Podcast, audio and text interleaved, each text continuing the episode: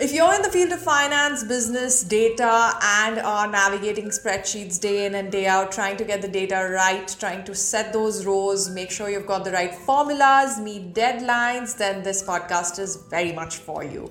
I'm talking to Ajinkya Tanpure on the 55th episode of Karishma Konnect, a VC turned entrepreneur in the UAE who has launched his own platform called CrossVal. What spreadsheets don't do in four weeks, CrossVal does in four minutes. It's extremely interesting to know his journey. There's a lot to learn about valuation, startups, venture capitalism what's evolving in the market, how can one keep up with it, what's in it for budding entrepreneurs, and what they need to keep in mind. So go check out this enlightening conversation. And until the next one, stay tuned because this is Karishma Konnect and this is me, Karishma. So thank you so much, Ajinkya, for joining me on today's episode of Karishma Konnect. I look forward to sharing your story with the audience who I think would enjoy it because there are a lot of insights that I believe you would be able to share. And it's a pleasure to have you. Yeah, it's a pleasure to be here. Thanks, Karishma. Most welcome. So, to begin with, the first question that I start off, and I think because every person tells their journey best by themselves. So, just dig right in. Tell me your journey. How are you where you are? What makes it special to be? And how did all how did you get started? I think the journey began um, when I was when I was very young. Uh, it I just grew up in a house where um, entrepreneurship was something that was encouraged from a from a young age, and then going into university, uh, I studied engineering, where I realized uh, I have a knack for problem solving, and from there I went into venture capital. Uh, I was good with numbers and I understood technology, and I didn't really fancy an engineering job, so um, it it just so happened to be a perfect fit in in VC. Uh, spent a few years there, uh, and then the natural trajectory is you stick around in VC or you move up to uh, private equity, which is um, not a lot of technology investments. You invest in like later stage businesses. Sometimes it's tech, but later stage. And one of the things that remained constant was us spending hours of my day on spreadsheets, uh, maybe 12, 14 hours just on on Excel, right? Um, and then, of course, the engineer in me realized there has to be a simpler way to do this. Mm. Um, and that turned into sort of what I'm doing now, which is uh, CrossVal. So I, I founded this company that uh, eliminates the need for using spreadsheets. So you don't have to spend hours. Uh, so people like me don't have to spend hours uh, building these financial models. Mm. And uh, yeah, that's that's essentially how the journey sort of uh, transpired. And uh, yeah, it's been a fun one. And I'm going to ask you, I'm, I'm going to get into CrossVal later, but I would like to ask you what have been your learnings during that span when you were transitioning from, say, uh, you know, from being an engineer into becoming a VC and then finally finding CrossVal? What have been some of your key lessons that people can kind of take away from? Yeah, I think I think the biggest one um, is patience. Uh, I was a very ambitious kid. I always wanted to um, know what I was doing and know where I was heading. And like I like always couldn't wait for the next thing and mm-hmm. how this would turn into success and that would turn into success and this would happen. Um, as we all are, right? And I think the biggest one would be patience to just uh keep keep working hard, keep sort of doing what you're doing day in, day out, and then the fruits will come. Uh, so the biggest takeaway would be that um, just yeah wait it out. Um, just but don't don't wait it out while doing nothing. Uh, make sure you're putting in the work that you need to put in. But um, when you look back on the journey the dots line up. You look back and you think oh that's exactly the path i should have taken. Uh, but when you're when you're looking ahead you can't see all of those paths connect. Um, yeah that's i think just having patience is the biggest uh, biggest key. And with that ambition and with operating in such a high risk environment, it it it gets to you, right? There's a lot that you deal with at a personal note. How do you deal with that? What's been your mantra to kind of dealing with risk? Uh, so there's the risk that comes with it, and then there's the stress. Um, with the risk, I think you just get normalized to it. Um, now, like if you speak to a founder, or when I speak with my founder friends, um, risk is not really a part of the equation for them. Uh, they they or we um, know what we want and we're willing to sort of risk things for it, but it just normalizes over time. when you it's only risky when you go from like a really comfortable job or a really comfortable life into being an entrepreneur and not knowing sort of uh, if there's financial security or not. That's where the risk is. But once you take that jump, it normalizes. You get used to, you know, um, being unsure about what the future looks like. You get used to being unsure about uh, uh, sort of money, things of this sort, right? And and then over time it solves itself, but you just get so used to it that it doesn't even feel like risk anymore. Mm. Uh, but then at the same time, of course, uh, that's that's an emotional answer. But um, realistically, I think you should diversify and and I did sort of um, early in the uh, early in my job. I knew that I'd take this leap someday, so I was putting money aside, having uh, backups. I also, of course, um, live with my family, so that sort of un- undoes a lot of the risk, which is really good. But um, yeah, so I think I think speaking realistically, uh, there are things you can do to diversify the risk. Mm. Um, entrepreneurship and in today's day and age it, that risk that barrier has come so low where mm-hmm. with remote work and things, you could be running a business in your off hours and no one would even know, right? It's yeah. become so easy to uh, make, make money on the internet. Um, yeah, so I think just making sure you use all of those opportunities uh, will will heavily de-risk you. And then if you're a VC turned entrepreneur, does something led the does one lend into another basically? Does how does that experience help? I think uh, I, I it doesn't lend into it as much. Mm. Um, if you are someone who's naturally a risk taker, mm. um, I wasn't. Uh, I was a very conservative person, uh, but being in a VC, being in that environment, constantly interacting with founders, interacting with entrepreneurs, that that changes sort of uh, how you think, mm. and and that whole law of averages comes into play, right? You're the average of the five people you spend most most of your time with. Mm. Um, and then if you're in a VC, you get sort of really easy access to entrepreneurs. You can understand how they think, how they operate. Um, and yeah, I think that was the biggest takeaway. Other than that, of course, you understand how VCs think and how they invest and how they make decisions. All of that is is great.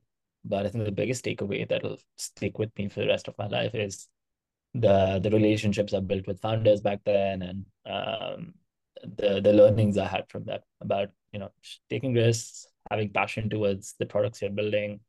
Uh, those lessons are those lessons are really good because as a VC, you're not taking any of the as a as an employee at a VC, you're not taking any of the risk that a founder is taking. You're getting all the access into these companies and into these early stage ventures, um, and you can sort of observe like you're at a stadium and see what works, what doesn't, what kind of founder ends up being success successful, what kind of founder doesn't. Mm. Um, yeah, so I think that that would be the biggest uh, takeaway. It, it really teaches you how to think big and how to take risks and how to operate in an efficient manner. Uh, if if that doesn't come to you naturally, there's a lot of founders who are naturally like that and they don't need any sort of um, uh, founders 101 lessons like I did. But, uh, uh, but yeah, that's I think that's the biggest takeaway.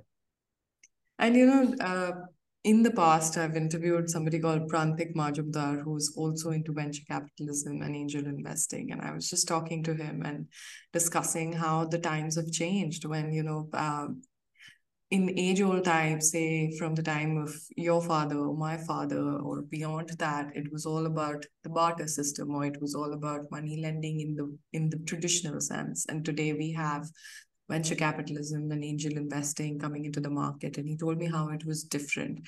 I'd like to ask you the same question. How do you think um, the industry has evolved to embrace newer forms of financial modeling and management and what do you think is in store coming up? I think uh, the the world has evolved into to a point where uh, the finance what used to be sort of the catalyst um, or, or the fundamental need for an entrepreneur to set up a business, right? That's why you'd you'd see businesses coming up from the the better or the higher chunks of society who have generational wealth. Uh, mm-hmm. but now that's gone. Now it's uh, the money is the money is a catalyst, but it's not a fundamental need to to start something off. You can start an influencer campaign or you start sort of uh, start becoming an influencer uh, for free. You don't need you need like a phone and a camera maybe. Um, so that's gone, but um, money is still a catalyst. So if you still want to uh, scale and make a turn into a huge company, you you still need cash, and that's where venture capital comes in. Um, so I think that again, coming back to how there's lower barriers to entrepreneurship now. I think mm. money is no longer a barrier to building a business, or at least a lifestyle business. Um, but of course, a super scaled tech company will still need uh, loads of cash. But um, yeah, one of the things that's changed from sort of uh, the times of our fathers is uh, money is no longer a barrier. It's mm. still an enabler. It's no longer a barrier. Um, and in the future, I think uh, I think the trend will continue uh, where humans are going to figure out simpler and more efficient ways to you know pursue their dreams and um, and and money will be a good outcome of it. Um, I mean, in India, we're seeing examples of uh, highly scaled businesses which never raise a dollar from VCs or angels, yeah. uh, which is really cool to see, and it's really difficult to do as well. Mm. And uh, us internally, we have a big focus on profitability and ensuring that we're not at a point where we're burning capital uh, without worrying about profitability and sustainability. Mm. Uh, so things things are changing. Uh, let's say in the last decade or in the in uh, the two thousands, um, it was all about growth. You could spend whatever amount of money you could you could get capital uh, and keep growing. But now it's now it's turning into a sustainability game. Who can survive the longest? Um, yeah. One of the things I always think of uh, is if you're a, if you're a startup or an early early stage venture, you your top priority is to survive. Uh, at least at least for the first two to three years, because if you can survive for that long, uh, most of your competitors or most of the people who start uh, will either give up or fail. Mm. And if you're able to sustainably survive until then, your chances of success go up exponentially. Uh, um, so yeah, I think I think founders will get a lot more lean, a lot more uh, a lot more efficient with how they spend their money. And what are your tips for, say, what are your three tips for early founders who are in that stage starting out to kind of sustain through that cycle of three years or four years, however much it takes them to emerge successful? Yeah, I think personally, uh, on, on the personal side, make sure you've got enough saved up so you're not, you know, stressing every night or uh, at, at not at peace. Uh, and of course, that's difficult to do sometimes, but it's if you if you are in a position to do it, do it. Um, if you can't, then that's that's an additional risk you take. And it's a part of the process. I think every founder will tell you there has been a time in their lives where it got it came really close. Yes. Uh, uh it's been it's been 50 stories, all of them have had that moment. it will it will come really close. And uh, a lot of founders like to say that it, it, you're not going to be successful unless it comes that close, right? Um, so I, I think the number one biggest tip is if you're considering entrepreneurship or if you've already taken the job, make sure you're uh, make sure you're taking care of your responsibilities. If you can plan ahead, plan ahead. Um, other than that, the other two would be for when you start running your business, uh, try and note uh, note down how you spend your money, uh, the business money and your personal money, uh, be it on pen or paper, be it on a computer, be it on a spreadsheet, however you want to do it, but make sure there's a note somewhere um, you can you can do all of the accounting and modeling later, but you you can only do that if you've noted it and kept track of it somewhere. Mm. Uh, and the other benefit of keeping track of it is you know where the money is being spent and you understand, hey, if I spend a dollar on marketing, it's not turning into revenue. If I spend a dollar on my employees, it is turning into benefit. Or if I spend a dollar on this partnership, it is turning into benefit. Um, and that's literally your job as an early stage founder. You need to figure out what channels turn into new money, right? Because you're investing uh, when you're running a new business, and uh, having keeping track or keeping tabs of your finances allows you to do that. Um, and and that's all it is, right? That it's, it's just a game of endless optimization. In the first year, you might um, optimize, you might spend on product, uh, and that is your optimal spend. Mm-hmm. In year two, uh, product will not be your optimal spend. It might be marketing. Mm. Um, in year three, marketing might not be optimal spend. It might be sort of customer relationships or um, your own employees. And it's just this endless game. And you have to keep track of this somehow. And if you can just, you know, collect this data for yourself uh, in any way possible, a, a big mistake founders will do, and I think it's part of the personality type, is it's in my head, right? I remember, or like I'm mentally accounting for it. Mm. Uh, but it's very easy to get lost in that because Yeah. we're all emotional beings, right? Uh, and of course, a, a spend that I make on a nice dinner is easily forgotten, but a spend I made on something that was actually really useful, but it was a big spend, Mm. is is um, uh, for example, we uh, we're based in the IFC and we uh in the early days we would pay rent and I'd be like, why am I even paying for the office? I don't use it. Why do I have to go to this? But that has turned into so many relationships and so many partnerships and so many clients that uh, there's no way I can go back and track the ROI that has come out of uh, being based there. So things of this sort, uh, you only realize later. Yes. Uh, and, uh, yeah, so I think I think just keep track in, in whatever manner possible. Don't don't do the whole mental accounting thing. We all we all think we can do it, but our brains are not built for numbers. Our brains are built for uh built for nature, built for human beings, built for relationships. Use your brain for that. Leave all of the other stuff on paper. And then tell me how you, with CrossVal, help others control their financial accounting in a better way. Yeah, so uh the when I was at at, at the VC, one of the big things I realized with founders was um this was a struggle, right? Uh, it would take anywhere between two to three weeks to do to do this whole process. Um, if if you have the numbers ready, it'll take you two to three weeks. If you don't have them ready, it's it's even longer, or you might just not be able to do it.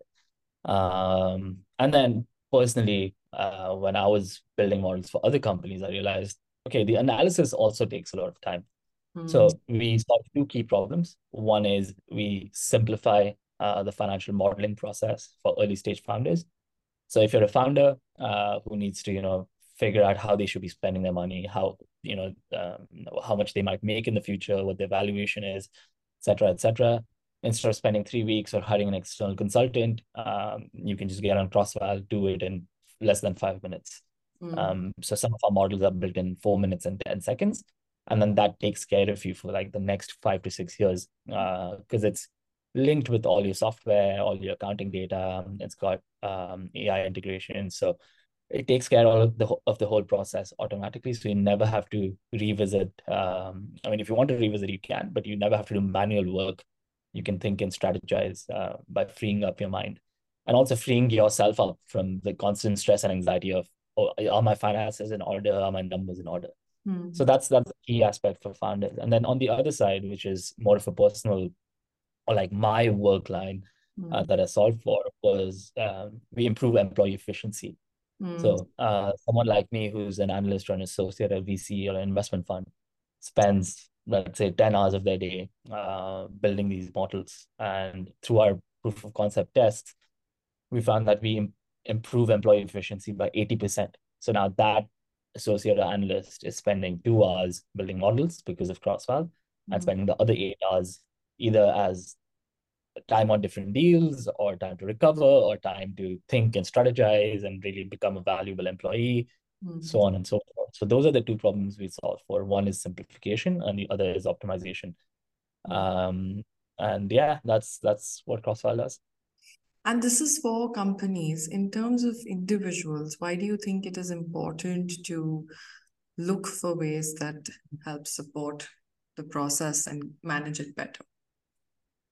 I think I think personal finance is way ahead of uh, corporate finance, uh, just because it's it's a bigger market. I think uh, so. We we saw innovations in personal finance come in maybe five years ago, right? And Mm. corporate finance innovations are coming in just now. Mm. Um, and I think at an individual level, it's that much more important because it's um, the the risk is much higher, right? Like in a company, if you lose a lot of money, uh, yeah, the company shuts down and people might lose jobs, but they can then go and get a job somewhere else. Uh, but as as an individual, it's it's sort of localized risk where if an individual is not managing the money well, they're going to fall short of responsibilities, so on and so forth. And as human beings, that problem is so much easier for us to understand because it's personal, right? Mm. Uh, my kid's affected, my family's affected, my this is affected. Whereas when you when you're in a company, it's oh the company something will happen and I'll go get a new job. You don't think of it at that scale. Yeah. So personal personal finances uh, naturally uh, are are really important, and how people manage them is key. And of course, now you've got apps like Sarwa and uh, and a few others um, that you can use to just automate that process as well. So it'll invest money for you. It'll, um, I think I don't remember the name of the app, but there's an app which where you can put in like your goals. Mm. Uh, like I want to send my kid to college in 20 years. I want to have a house in 10 years. I want to buy a car in three years. And then it'll tell you how you should be saving your money, what assets you should be buying, mm. so on and so forth. So again, like with a lot of financial products, right, corporate or personal, the real product is not the tech or the or the simplification or any of that. Mm-hmm. The real product is a peace of mind you get. Um, because because when you implement, you know, uh, a, a robo advisor or something like CrossVal, the real real sort of value is you're paying money to free up uh, stress in your mind. Uh, the stress that comes from managing your finances, the anxiety that comes from avoiding looking at those messages from the bank. Uh, all of these things don't have to worry you anymore uh, because you can just use technology to alleviate it. Uh, and I think I think that's the key focus uh, companies need to maintain, where we're trying to eliminate stress and pain points uh, for the end user. And how? What do you have to advise for those who are looking for valuation for their startup? Um, I think just uh, if if you can do it yourself, uh, it's it's a great place to be as a founder. Um, you can, it's not um, it's not rocket science. If you're a founder, you can figure it out. But uh, as a founder, your time is also that much more valuable, and you're better off spending it um, double doubling down on your specialty. Mm-hmm. And there's there's a bunch of tools out there. One of which being CrossVal, which can um, very accurately and very seamlessly uh, figure out what your valuations are, what your projections are, uh, so on and so forth, without you know spending any of the time that you might spend on doing this process. Um, so I think I think in terms of advice, uh, that would be key. Mm-hmm. And then the second one is uh, it's it's always a conversation. Uh, you can negotiate up and you can negotiate down, and an investor will always negotiate down because imagine you're buying uh, you imagine you're buying you know a car. You want the best deal that you can get. And it's the same with an investor investing in a company. They want the best deal that they can get. Uh, but if you're a founder who's very convinced and very passionate about what they're building, um, you should you should stick to the stick to the number that you're looking for that creates the best outcome for you. Um, and then tools like CrossVal and research, etc., will allow you to back those numbers up. Yeah. Uh, and that's that's really sort of the approach you should be taking, where first think of what the best outcome for your company is and sometimes that answer is you don't need to raise money. That's not the best outcome at mm-hmm. all times right? Some companies don't need external funding.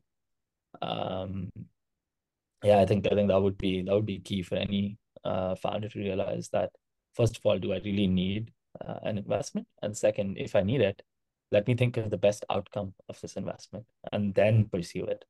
Um, you can't you can't start a company and then think of trying to raise money in the first three months. You need to first create value, uh, make sure that that value creation is scalable. And then if it is scalable, at that point is where uh, capital comes in. That right now, this is a thriving market that's kind of giving opportunities. What's been unique about your experience setting up in this region? Uh, so I've been I've been in Dubai about 18 or 19 years, and I've seen this place as um, a constant opportunity, right? Uh, it was it was an opportunity for uh, my family. It is an opportunity. It remains an opportunity for me, and I think it will only grow from here on. Um, so um, it's it's I think the outlook is is very optimistic, which is what I what I admire.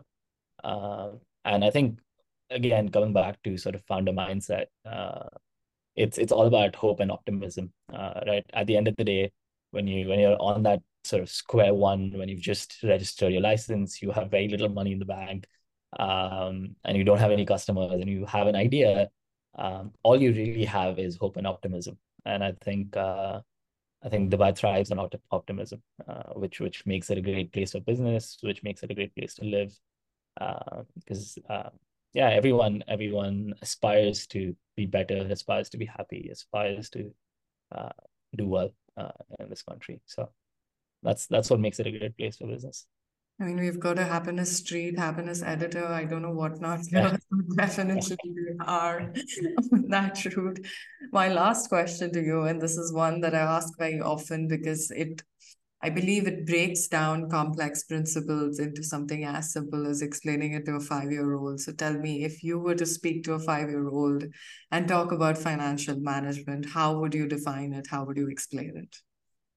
Yeah. Um, so if if I was speaking to a five year old, I think I'd break it down to the lemonade stand example, mm-hmm. where hey, look, if you want to create a lemonade stand, what's the first thing you do? And the answer would probably be go buy lemons, and then we'd buy some sugar, we'd buy some water, buy a jug, buy some glasses, and um, we just essentially make a list of how much we're spending on all of these things, mm-hmm. uh, and that would let's say add up to uh, one dollar per drink. Um, and now, if I want to make uh, the same amount of money back, because at the end of the day, your lemonade stand is a business, and you want to make more money out of it. Uh, we we sell that sell that glass of lemonade for 1.2 or 1.5 or 2 or 6 dollars depending on how hot it is outside um, and then that if we put all of this down on paper uh, or a cool computer software uh, that's essentially a financial model it's been very insightful and i hope to share this soon. Looking forward to it. Thank you. Uh, thank you for having me Karishma. it's been really fun chatting with you